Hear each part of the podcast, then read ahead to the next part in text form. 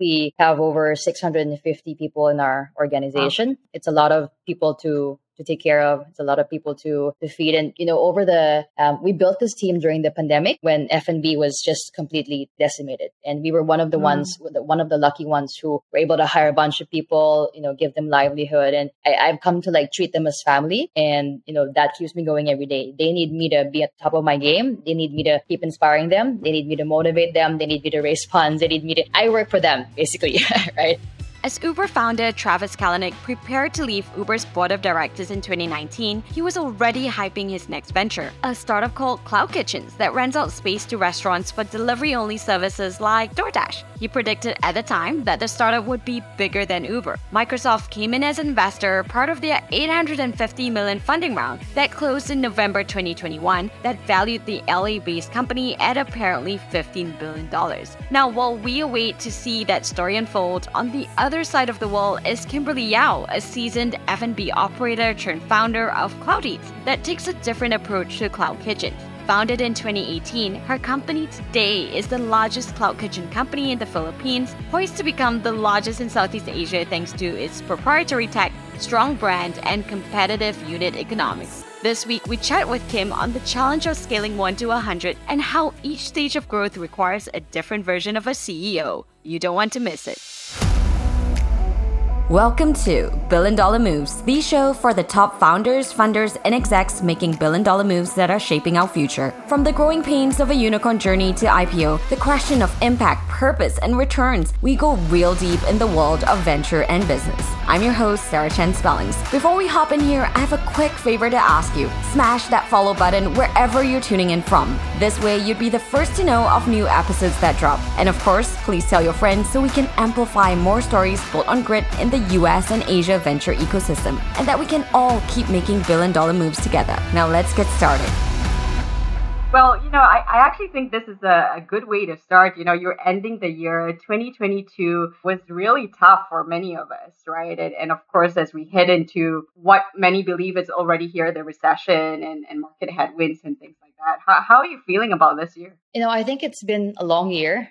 We've been very busy. At the same time, it's been a year of self-reflection, I would say. So when you run so fast to try to achieve something, you just keep going at the speed of light. And then you kind of forget about, you know, looking inward and just trying to understand what happened. Was that the best approach? And all of these things go into your head. And I think now that we just closed our office today and we're taking a break for the next 10 days. And it just gives you some time to just stop and think. And, you know, the year has been long. The year has been great. We did 2 fundraising rounds in the last 12 months. Not 1, but 2. And I think it's a great achievement. But yeah, there's more to do next year. And I'm looking forward to it. Congratulations on all that. I mean, despite how tough, you know, we as VCs, as investors are definitely in the belief that the fundraising winter is already here. And the fact that you were able to do that despite the headwinds, I think is a testament to what your business is set out to do, right? So fingers crossed there. I mean, of course, with entrepreneurs, you know, it's always up and down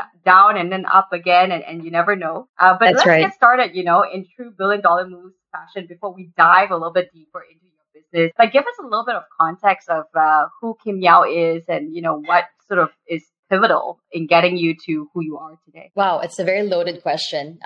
Can spend a lot of time on that, but just, you know, to make it quite short. So I guess you can say I'm an entrepreneur at heart. I've built many businesses over the last 15 years or so, and I spent over a decade focused in F&B, as in food and beverage. You know, I guess throughout the companies that I've built and scaled, the one recurring theme was food and beverage, which I'm very passionate about. I'm not a chef, but I love cooking and eating. You know, so more than anything, what I love about being an entrepreneur in this industry is I get a chance to take a very traditional industry like food service into the future. I would say that there are not many industries left that haven't been disrupted, and food service is definitely one of them. So my entire career has been in this industry, both on the brick and mortar side, which is the retail side, as well as on online and the tech enabled side. When I started Boozy, so Boozy is it's a liquor delivery company here in the Philippines. And when you think about it, the food, beverage, and food service industry is massive, right? However, it's also, highly traditional, and it's one that tech hasn't really penetrated yet. It's a service industry. It's very high touch. It involves a lot of manual processes. It's really notorious for having thin margins, and it requires so much capital to scale. And when we built CloudEats, we wanted to change that. So over the last 3 years, we built this hyper-scalable cloud kitchen model, which we think is just bringing this industry into the future. So yeah, I think that, in a few short words, it's pretty much where I came from, what I'm passionate about, and where we're at CloudEats today. Yeah. And if I may, I like to dive a little bit deeper in the way that maybe you haven't spoken before, but if you think about what really brought you to F&B, and when you say it's your passion, how did you arrive at that? Yeah. So I grew up in restaurants. My parents always had restaurants growing up. I did my homework in the restaurant. I literally, went there after school, and I spent a lot of time there. And I think it just became like my second home. Like at some point in time, maybe when I was 5 to 8, because my parents were at the restaurant so often, I pretty much lived there, right? It was like my living room. So I think that, growing up just made me understand how food makes people happy, how food, fills your stomach literally, but it also fills your heart, and people come together and food just makes people happy. So I wanted to reimagine food for today's world, which is for delivery, right? So the process of how I arrive at CloudEats is quite interesting, because I went from being in traditional food and beverage, which is literally building restaurants, building concepts like physical stores. And then I started this liquor delivery company, right, which is just mainly beverage. And then it kind of comes like full circle with CloudEats, with food and beverage and technology. And I think it's just it's a great progression, I would say. And I got lucky in that sense, because it's not always easy to do something that you love. But in this case, I guess I was quite fortunate in terms of that. That is an interesting point. And to arrive at your passion and actually make it, your career, it's not as easy. And as you said, with F&B, it is really tough, right? The margins, and every other day there's competition. And now you're going into cloud kitchens. There's, big guys on the forefront. What keeps you going? I mean, when it gets really, really hard, and what keeps you sticking to the fact that, okay, your passion could actually be your career? I think, what keeps me going is the opportunity. That's quite clear to me. If you were able to take the opportunity out there and convert that into, an action plan, convert that into a strategy, I think, there's unlimited opportunities in that sense. So if you have like one kind of cloud kitchen model today, it's so easy to come up with something else, innovate. And then the harder part is actually making sure that you follow through on those concepts, right? Or on that theory. So for me, that's one. The other thing is the people. So today we have over 650 people in our organization. Wow. It's a lot of people to take care of. It's a lot of people to feed. And we built this team during the pandemic when F&B was just completely decimated. And we were one of the lucky ones who were able to hire a bunch of people, give them livelihood. And I've come to like treat them as family. And,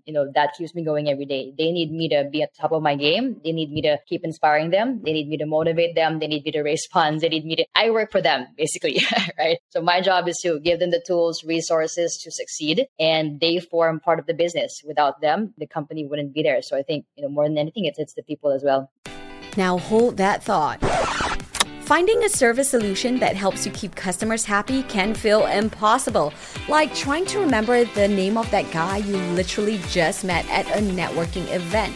HubSpot's all-new Service Hub can help, with their service solution part at least. It brings service and success together on one powerful platform, with an AI-powered help desk and chatbot to help you handle your frontline tickets so you can scale support and drive retention and revenue. We love the sound of those things. Visit HubSpot.com/service to learn more.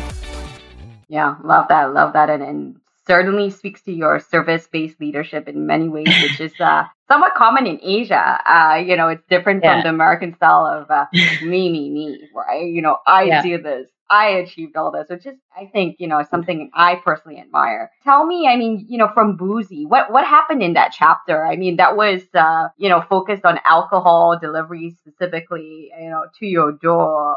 What did you learn in that chapter before you moved on to CloudEats? Yeah. So it started as a side hustle. right? You know, we had a lot of connections with the supply in terms of the liquor distributors, in that sense, or the brands. I mean, this was 2017, so it's a while back. And in the Philippines, at least at that time, there was no way that you could buy liquor on demand. So the idea was, how could we make liquor accessibility quick? How could we, you know, bring the party to people, basically, right? So it was a very convenience-driven play. And we thought that liquor was a very sticky category. So once you get them in, you know, they'll always come back. And it was one of the e-commerce categories that nobody else was focusing on, because there was like generalists out there, grocery, they were already doing all of these things, but there was no one focusing on a specialty. And we thought that with the supply that we had, the access to the supply would be a great business model to start. So it started as a side hustle. You know, we put in like $20,000. We were four founders, and a year after that, it became something that other big companies were interested in. So, you know, one of the people who contacted us was the owner of a large conglomerate in the Philippines who owned the biggest liquor or spirit company, basically, right? Uh-huh. So when these guys come calling and they say, "Hey, we want to take a look at your business," and I'm like, "Well, hold on, you know, this is something that is very interesting to us, but well, what's in it for us, right?" And I was very young back then, so you know, the agreement was, you know, they would come and invest, they would help us to scale the business up, and I think that's what I learned. So to your question, right, what did I learn in that process? I guess mm-hmm. It's not enough to want to run a business. It's not enough to start a business and to have passion, but it's also important to learn how to scale, right? Because, you know, if you go from 0 to 1, that's maybe easier, but from 1 to 100, that's when you need to level up. Your skills change, the attitude that you have and the behavior you have, you know, on a day-to-day basis, midterm, long-term, it just changes. You need to change in order to, you know, have a business that is of a larger scale in that sense. So before that, all my other businesses were, you know, very entrepreneurial, quite scrappy, very resourceful. It was really my own, right? And this time I had to work with 3 other people. I had to work with a large conglomerate who had, you know, governance, you know, all of these, like, and it was a learning process. I think it was great. It was, you know, how do you go from 1 to 100 and 100 to 1,000? And I think that helped me with my second startup, which is CloudEats, because then I didn't have to start from scratch and I didn't have to start from like a lower base, because I understood what big companies like these guys were looking for when they wanted to invest in a young startup. Yeah, and that's a very important point, actually. Notably, one of the founders that I had on early on the podcast sold his company for, you know, close to $1 billion. And one of the challenges he said he faced was scaling himself. Like, yeah. He actually realized, you know, the skill sets was very different. And he looked at his co-founder, and his co-founder was able to be agile and adapt. Can you tell us a little bit more about that? Like, you know, because you were sort of on the ground and you were experiencing this, give us some, you know, give us an example of what this looks like between 0 to 1 and 1 to 100. You know, I guess for me, because it's been 3 years since we launched the company, so it's like, I think about it as year 1, year 2, and year 3. And I had to be a different sort of CEO in year 1 versus year 2 versus year 3. At the beginning, it was all me, right? You have to do everything yourself, call everybody yourself, sign every check yourself, and you had to make sure that the wheels are turning, right? So it was a lot of on-the-ground stuff. I had boots on the ground, and everybody needed me for everything. So the responsibility then was, you know, get the right people on board, or at the time, anybody who would want to work for you, right? And then, you know, all of these people that you have on board, because it's a new company, fresh company, you'd have to make sure that you're there for them, you support them. And then when you go in the second phase of the company, when, you know, proof of concept is done, great, people invested in your company, now what, right? Now you have a bunch of money, and how do you spend it? So the first thing that we really spent on is like a better management team. Then you have PR, then people know, you know, a little bit about your company, and then you can hire more experienced people, better people, like a management team to help you put things in place, right? And this is like the beginning of scale. So at this point in time, it's like, how do you train the trainers? How do you train the people who are supposed to do things, right? So then you become a guidance counselor. Then you become like a trainer, a coach, basically. And then as we go to the third year, the number of people just completely explodes. At some point in time, it's like you hire people who you don't even meet. You know, you forget about how many people there are in each team, and there's just too many people, right? But I think at that point in time, when you get to that point, and it's just physically impossible to directly have a, you know, relationship with each and every single person. Then you need to be like a motivator. You need to be an inspiring role. So then you become the CEO motivator, CEO inspiration. Right? Because you're there with 600 other people who are looking at what is she going to say next? What are we going to do next? Like, what is the evolution of our vision, right? And I think, you know, throughout those stages, you're right, I had to become a very agile leader as the requirements, you know, change very quickly, right? And, you know, sometimes it scares me, to be honest, because it's a big responsibility, right? But at the same time, it excites me also because I'm willing to change. I'm willing to learn. I think as long as you're open to what's next, as long as you're open to the unknown, then there's an opportunity for you to improve yourself as well. Love that. And so you were in Boozy for how long and how big did it grow into? So two questions in one there. Yeah. So we started in 2017. The business grew quite quickly in a short period of time. So by 2019, we had been acquired, like a majority stake of Boozy had been acquired. I was the CEO for 2 years. And then after that, by the beginning of 2019, they wanted to, you know, change management. They had a couple of people that they put in place. And also, I had met my my now co-founder, and you know, he pitched me this crazy idea, and we can talk about that later on. But I was quite attracted to that F&B tech model, which I didn't know much about at that time. But he, you know, pretty much convinced me to start this new venture, and that was in March of 2019. So I was at Boozy for two years. You know, that was sort of like my jump off point to CloudEats. Yeah. So in that 2 years, you said it grew rather significantly in a short amount of time. Did it now cover? And of course, I actually this is remiss, but let's talk a little bit about Philippines as well. So were you delivering across the entire country already by then, or no? We were delivering it in the northern part of the country, which is where the capital is located. So Metro Manila is a very big, densely populated city. There's 12 million people in the capital. And that alone was like a monumental task, right? And today, Boozy is in the north and in the center, a central part of the Philippines. And we cover about, I would say like 18 million people. So 18 million people have the opportunity to order on Boozy. So in the main city, it's on demand. So if you order now, it arrives in like 60-70 minutes. And then in the further parts, it would be like same day. And also for context, of course, because we have North American listeners, Philippines is full of islands, right? So it's not as common. I mean, you know, these days, actually, I will say as Americans, and it's, you know, we're close to Christmas. And I will say Prime Delivery.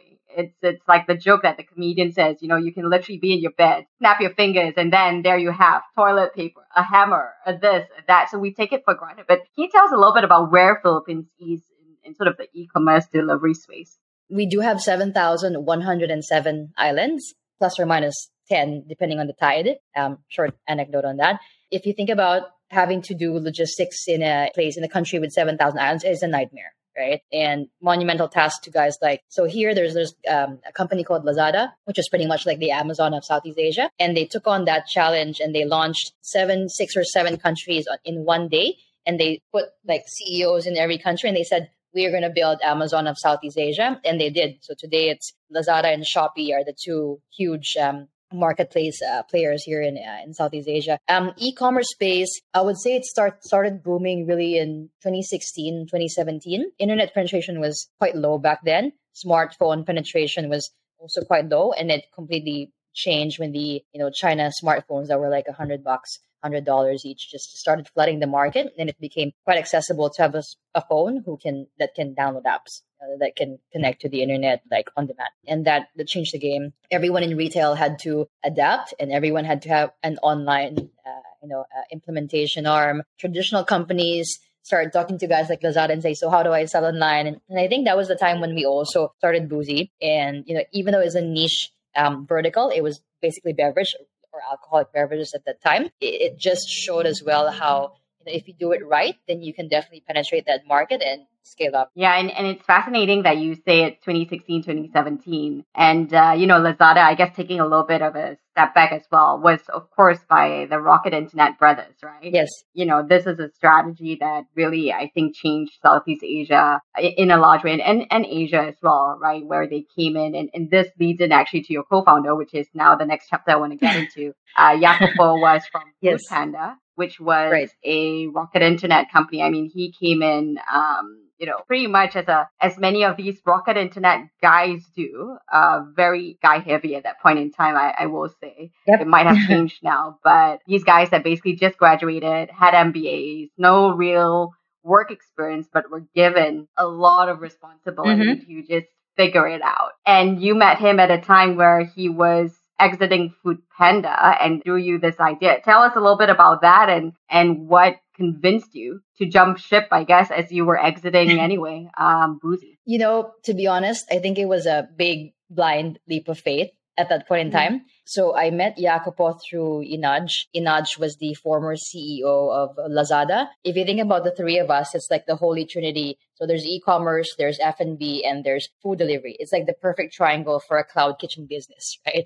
And so Inaj was quite occupied with another project at that time. So he said, why don't you guys, meet, talk about this concept that Yacopo and I have and see if you want to come and execute and be CEO, right? And I said, okay, no one wants to do it. And they're like, oh, because Inaj had this, he started this VC, and then Yacopo was still in Foodpanda. So I said, okay, well, if you don't want to leave Foodpanda for this concept, then maybe it's not that good, right? And he said, no, it's not like that. That's question. Right? I mean, it's like, so why do you want me to do it? Well, how about you, right? Our agreement was that I would start the business, and when it reaches a certain point, then we would, then he would leave Foodpanda and come join me full time, right? So at that point, I had just exited Boozy. I was looking for my next thing. And I said, okay. And then Inaj was like, okay, since you are starting the business, you be CEO. I said, okay, sure. I can do that. Don't worry about it. And the agreement that I had with Yacopo was when we reach 100 orders a day, which was, like a magic number in my mind at that time, then you leave Foodpanda and you come and join. So he said, okay, deal. Then I said, so, based on information that you have and whatever, when do you think this is going to happen? He goes, probably 6 to 8 months. So I said, okay, I can do that. That's fine. Let's see how it goes. So it was like I said, a blind leap of faith.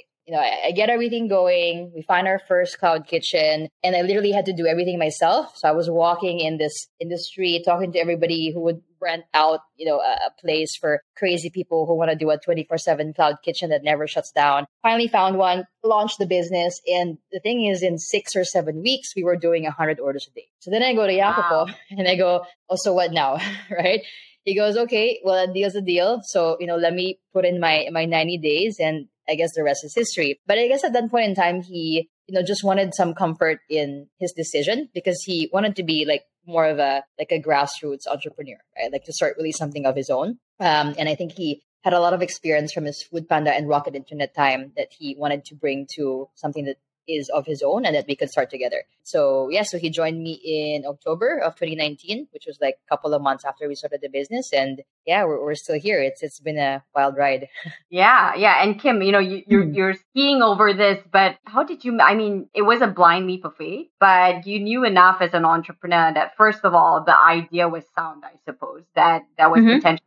We need to talk a little bit about cloud kitchens that not everybody understands as well the concept of. But it was the idea and then it was the person. How did you evaluate this? Because I think we were talking a little bit earlier in the prelude that, choosing your partner is the most important decision that you'll make. In personal life and in business, right? So how did you decide, okay, and you hardly took a break, right? After Boozy. Couple of months, I think two months. And then I just jumped back into it. How did I decide? So obviously I trusted Inaj a lot. Inaj is the one who introduced the two of us. He was one of the leaders in the tech scene in the Philippines back then. And it was very small, right? There were not many founders. There were not many startups back then compared to now. Before there were like a handful. Like if we do a tech startup meet, I would be the only female and there would be 10 other guys there. So it was a very different scene back then. And we all knew each other, right? So I think the opportunity to work with Inaj and Yacopo appealed to me a lot because even though I started Boozy, I wasn't in the big tech scene, right? I wasn't Rocket Internet, unlike the both of them. So I think that, what convinced me was that I knew I had tons of stuff to learn from them. It was like they had the Bible for how to build a tech startup and scale it up and fundraise. And they basically sold me this idea and I said, okay, let's do it. Right. And, at that point in time, I always knew that, hey, even if this doesn't work out, there's always something else that I could do. Because I was always an entrepreneur. So if I build something and it fails, I could always build something again. As compared to, hey, if I join this company and it doesn't work out, oh no, I'm disgraced and maybe other people won't hire me, right? But because I'm a builder, I always knew that even if this doesn't work out, I can do something again some other time, right? So I always, I had that confidence. But at the same time, like you said, the business model, it was so relevant to me because when I had restaurants before, when I was managing like a hospitality company, you would invest a lot of time, capital, training, resources into something physical, and it would take you a lot of time to recover that investment. And, you know, the turnover rate of these concepts were very high, at least in the Philippines, right? At the same time, the mortality rate of restaurants, I guess everywhere around the world, is very high. So if you open a restaurant, there's 65% chance that it doesn't work out in the first year, right? So the industry is very notorious for that. And the concept just appealed to me so much because it fixed a lot of pain points that I had gone through for over 10 years, right? It's like, put in, a bunch of capital into this place and no one shows up, right? And then what do? You sunk all of your time and effort into this project. You built the place for 6 months and then people don't like the concept. People don't like the food. And then you have to shut down, right? And that has happened to me, a lot of times in the past. And I think that this Cloud Kitchen concept just fixed a lot of those, pain points in terms of scaling up an F&B business. So I was very interested, to say the least, because of that, and also the opportunity to learn from the both of them. Tell us about this Cloud Kitchen and how it's exploded. I will say in the pandemic, I was just tuning into Kitopi as well, that started in Dubai. Of course, we know in the US, Uber Eats, DoorDash, what else, Grubhub, and that has a whole story tied into Foodpanda, Rocket Internet, and so on and so forth. But it's a huge business that has just exploded. Tell us about how Cloud Kitchen works. Yeah. So our model of Cloud Kitchen is a bit different from, I guess, what you're used to in North America. So, the whole industry started because of Travis Kalanick creating this company literally called Cloud Kitchens, right? So he's built the company that was the namesake of the industry. And the idea that he had was quite simple, right? He took a large space, he subdivided it into smaller pocket kitchens, and he would lease them out to restaurants who didn't want to build their own facility if they wanted to expand to different locations, right? And I think that's great, but then you need a lot of capital because you need to fit out large spaces, and then your issue would be occupancy, right, and performance of the tenants that you don't control, right? So I thought that, that was interesting, but it's not the model that we wanted to do. And then, like you mentioned, there are these guys like Kitopi who took that one step further and said, hey, apart from the real estate, I also want to sell the service, which is the people cooking the food, and also the technology, right? So they basically go to third-party brands or restaurants and they say, hey, if you want to expand to Dubai, Qatar, Doha, anywhere in the Middle East, you can come to Kitopi. We do everything for you. Just, give us the recipes. We sign an NDA and we'll control we'll optimize all of your online food delivery operations, which is smart, right? But at the same time, you also need a lot of capital, which we didn't have at that point. So we said, okay, what if we build these cloud kitchens? We control the infrastructure. But what if we build the brands as well, right? Which is was not very popular back then for a couple of reasons. But I guess in emerging markets like the Philippines and Vietnam, where we're at, people are more open, I guess, to trying new things. So if you look at the landscape in the F&B industry in the Philippines, if you ask people what burger, the first thing that comes up in your mind when you say burger, you'd be surprised at how many people don't say McDonald's or how many people don't say Burger King, right? It's just a very fragmented industry because people are very curious about trying new things. And there's a lot of local players and local heroes, right? So given that landscape, we said, why don't we create the brands as well? Because then we can control all the inputs so that the outputs are 100% covered or managed by us, right? So all of the brands that we have in our cloud kitchens today, we develop them ourselves from concept to menu to what they look like on the platforms to pricing. So everything is basically controlled by us. And I think that that's one of the reasons why, productivity, the efficiency levels are quite high for us, because if you're a cook in our kitchen, you cook for all of the brands we have. And today in the Philippines, it's 40 brands. So there's 40 brands being cooked in one location, as compared to if you're in a cloud kitchen in the US, there's a 10 square meter space for brand A, 10 square meter space for brand B. And those spaces, are mutually exclusive, right? They don't have any shared resources, whether it's people or equipment, they're completely separate, right? So if you think about productivity or efficiency, it's not very high. So for us, we layered the brands on top of the infrastructure, which is the cloud kitchen. And now we have these cloud restaurants, right? So it's really a hybrid cloud restaurant, cloud kitchen model. I don't think anyone calls it cloud restaurants. Maybe only we do, but it's just a cute term for virtual restaurants, basically. So the restaurants that we have are fully online. They're digitally native in that sense. And they exist on the food delivery platforms where, they're you're optimized for search. And we understand how the algorithms work, especially with Yacopo's experience in Foodpanda. So yeah, it's a lot of work. But I think it's a winning model, especially here and in this part of the world where, like I mentioned, the food landscape is quite unique. Now hold that thought. Talking to Loud, hosted by Chris Savage, is brought to you by the HubSpot Podcast Network, the audio destination for business professionals. On this podcast, Chris Savage, Wistia CEO and Loudest Talker, takes you inside the minds of entrepreneurs as they share the hilarious, informative, and most challenging aspects of building more human brands. Everything we love here at Billion Dollar Moves. Now, an episode I loved recently was the one with guest Joe LeMay, jiu-jitsu-loving entrepreneur and co-founder of Rocketbook. He talks about how an airplane epiphany took him on a wild ride that started with a Shark Tank flop, but ended with a $50 million exit. You know, that's our jam. Listen to it, Talking Too Loud, wherever you get your podcasts. That's a great point that I didn't think about, that the brand loyalty, of course, is very important. And the fact that, because one of the questions I had was, what stops from a McDonald's from, just doing a version of this, right? Because they have all the data. I mean, we all know by now everything is data driven, so they know what we're putting out there. And I guess to your point, one of it is that Filipinos and a lot of Southeast Asians are just hungry, literally, but hungry for more choice and variety and not glued to the big brands, which as well, many don't know this, but in Asia, it's actually marked up, right? It's almost like a premium brand to it is a premium brand. It's not a fast food. Yeah, it's not like US fast food price. I guess to your question, maybe one other thing that stops them or restricts them, limits them, like these big brands like McDonald's, Burger King from doing something like this is they're just a very big company, and a small move that they would like to make takes them a long time and a titanical effort to do, right? So if you think about new product launches, there was a Sakura milk tea. It was a beverage that McDonald's launched. And when we spoke to somebody who worked on the McDonald's launch of this, it took them like 8 months to develop a plan and implement this plan to basically launch one beverage, right? I mean, it's a great beverage, I must say. But at the same time, the agility of these companies, because they're just so big, is very limited.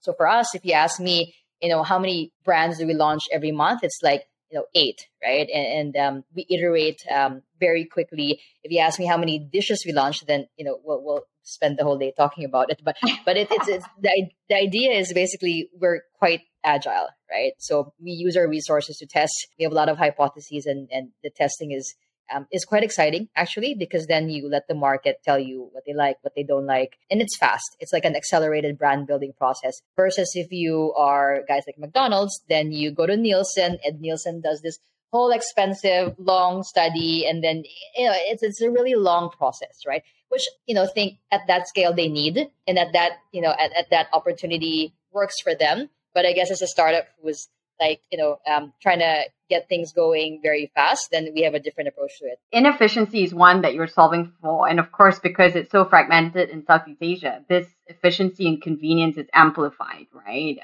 That people definitely see the value of it versus, I don't know, in the US where, the supply chain, the roads are not as crazy as it is in Southeast Asia. How's your price point? Is it also cheaper, would you say, for the way that you're selling things? Yeah. So one of the things that we value is that we position our brands as having high value for money. So to your question, if you look at like Shake Shack, for example, here sells a burger for like a chicken burger for $5, $6.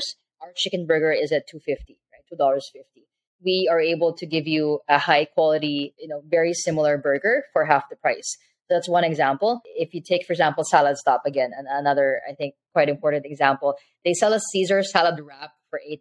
And I remember this because I just bought one the other day. It's quite good. But at the same time, who can afford $8 for a snack at best, right? Or a lunch, like a wrap in a country where the average family makes $400 a month, right? So, who can afford $8 for a Salad Stop wrap? Nobody, right? So what we did was we took everything in Salad Stop and try to replicate that, localize it, and have everything for half the price. So it's really trying to give the highest quality food possible for the best price point. And I mean, we're not trying to say that we're cheap. I don't think the word is cheap, but I think it's high value for money. So you get more than what you pay for compared to the other competitors out there. And I guess the beauty of having a large brand portfolio, today we have 40, as I mentioned earlier, is that we can go anywhere from selling we have brands that do $2 average basket size.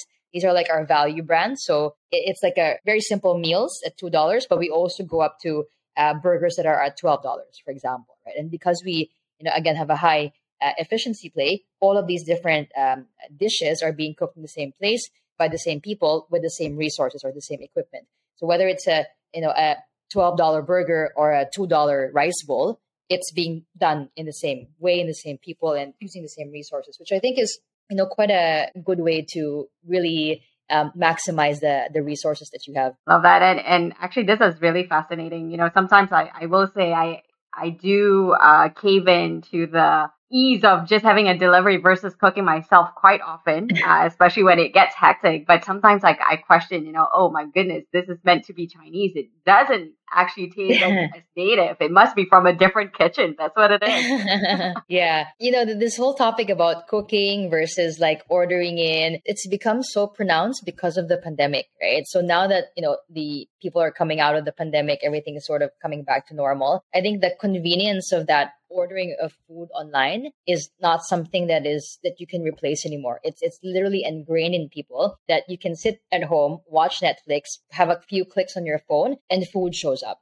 right? And I think that whole concept is not something that you can erase from people's minds anymore. They got so used to it. They saw the value of it. And sometimes I even tell myself, I don't think we're just selling food, but we're selling convenience. Because, you can order from us any time of the day. It shows up at your door so fast because our cooking time is so low. So it's really a convenience factor that I think is also gives us the edge. So what worries you? And, you've got sort of, the shift of behavior as you're talking about, right? So that's a strong shift of behavior that I don't think we're going back of even the brick and mortar businesses because they felt it, right? Mm-hmm. The pandemic was really a good thing for your business. What mm-hmm. does worry you in your expansion as you think about next steps? A couple of things. I guess one is, circling back to people, right? Because we're a heavily operational business, we require people to scale, although it's not linear. So we don't require as many people as you think, but we do require manpower to scale, right? And the more people that you have, the more relationships you need to manage and the more complexity there is, right? So I think as we go into our fourth year of business, I have to recalibrate myself again to understand how it's best to approach a large team, right? Apart from people, I think one of the things also that I've been thinking about is how to scale our technology. It's at the beginning, the technology was a means to an end. And now that we understand that the tech is something that is more than that, how do we press on that?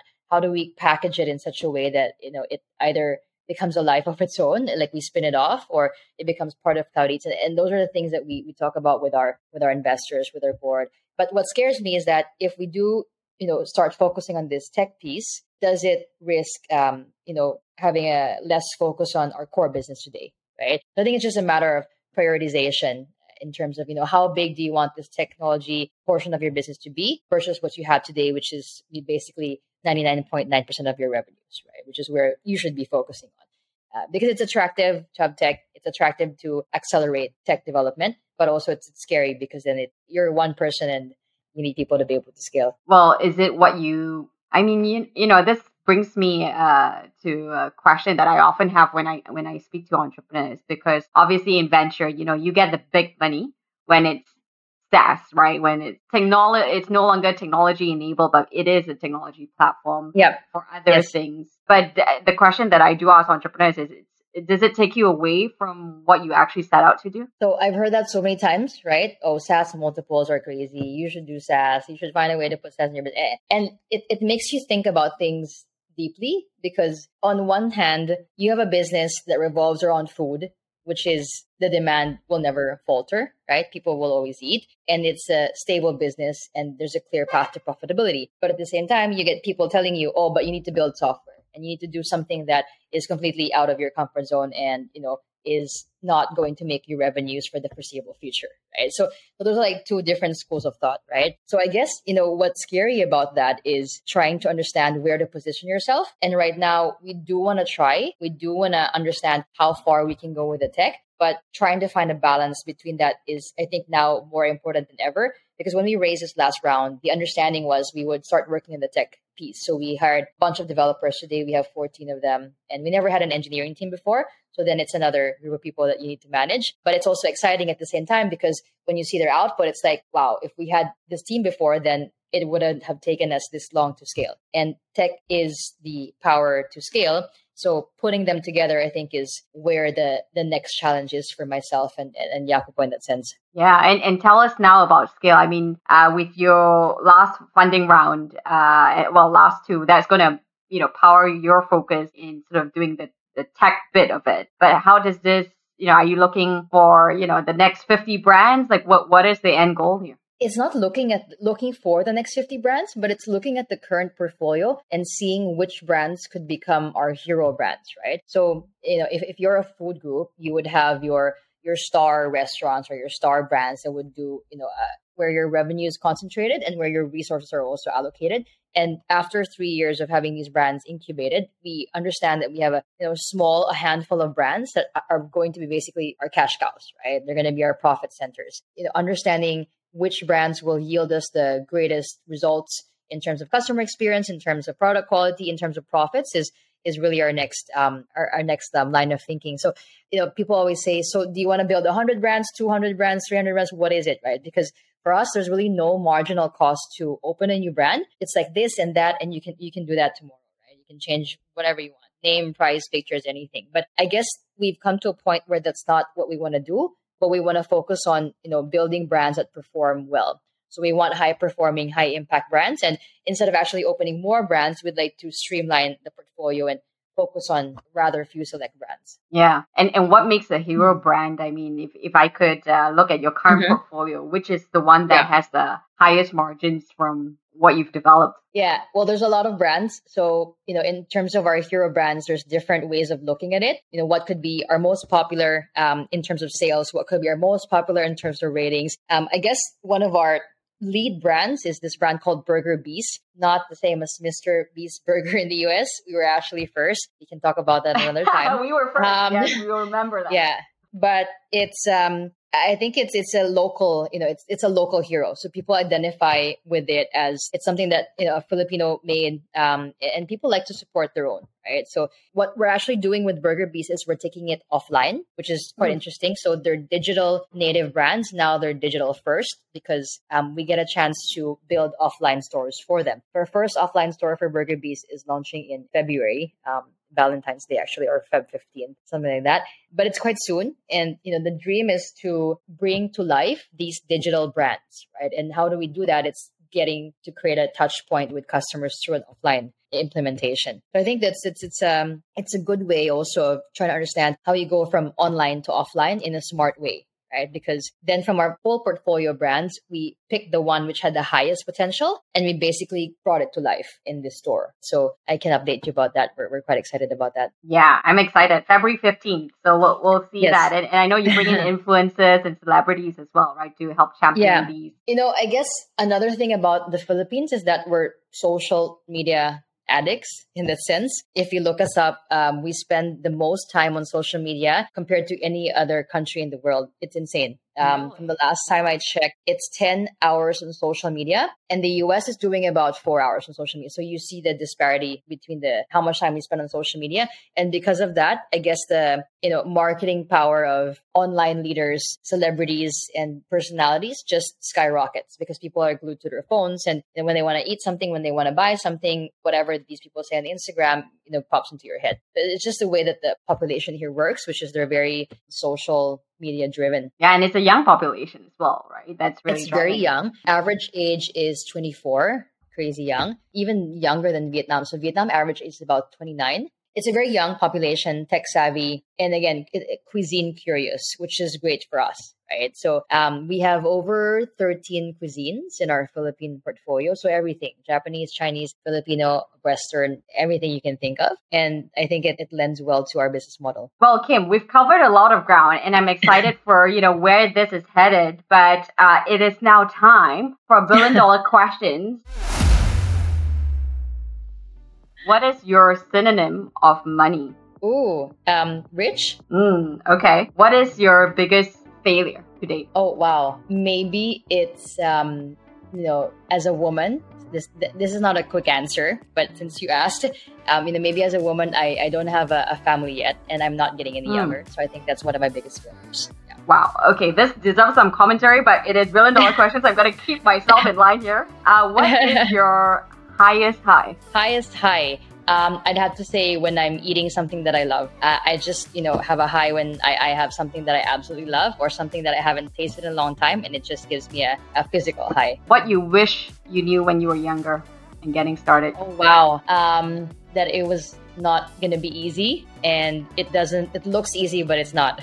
So your advice for other entrepreneurs? When you're an entrepreneur, it's a 24/7, 365 days a year role, right? It literally never stops. And I think that if you want to be an entrepreneur, if you want to do your own startup, you have to go in with both feet and you have to love what you do because you're going to spend a lot of time in it. And if you don't love what you do, it's not going to work out. So I think passion plus time and commitment equals the winning formula. Love that. And well, that brings me to a quick one. What are your 3 principles that you live by? For me, humility is very important. Even if you're successful, I think if you stay humble and you understand, how you got there, then you are able to keep that principle very strongly. The other thing is, integrity. Integrity for me is what you do when no one watches. It's what you do when no one's around, basically. And I think that if you have high integrity, everything flows from there. If you don't, then it's very difficult to succeed. The last thing is respect. So I think I always believe in this. You need to treat people the way that you want to be treated, right? And it's a very fundamental concept, but it's not something that everybody understands, especially when you're successful.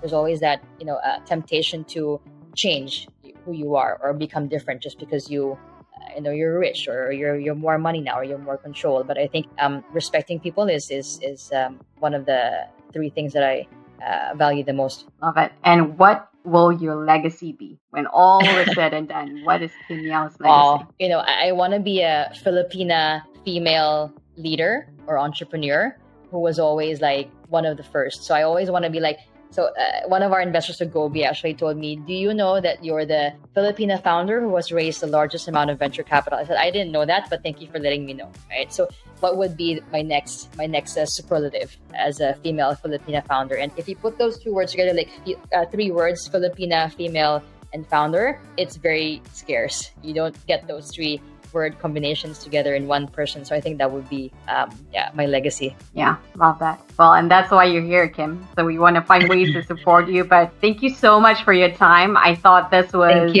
intriguing. It was exciting. And we went into some depth in the short amount of time that we had. But yeah, keep doing you and keep raising the bar for Filipino female founders, for female founders and founders in general. And thanks so much for tuning in this week. You can subscribe wherever you get your podcasts and follow our socials on Sarah Chen Global to get the latest on the show. It would really help me out too if you enjoyed this to rate and review our show on Apple Podcasts and share your favorite episodes with a friend. I'm Sarah Chen Spellings and you've been listening to Billion Dollar Moves.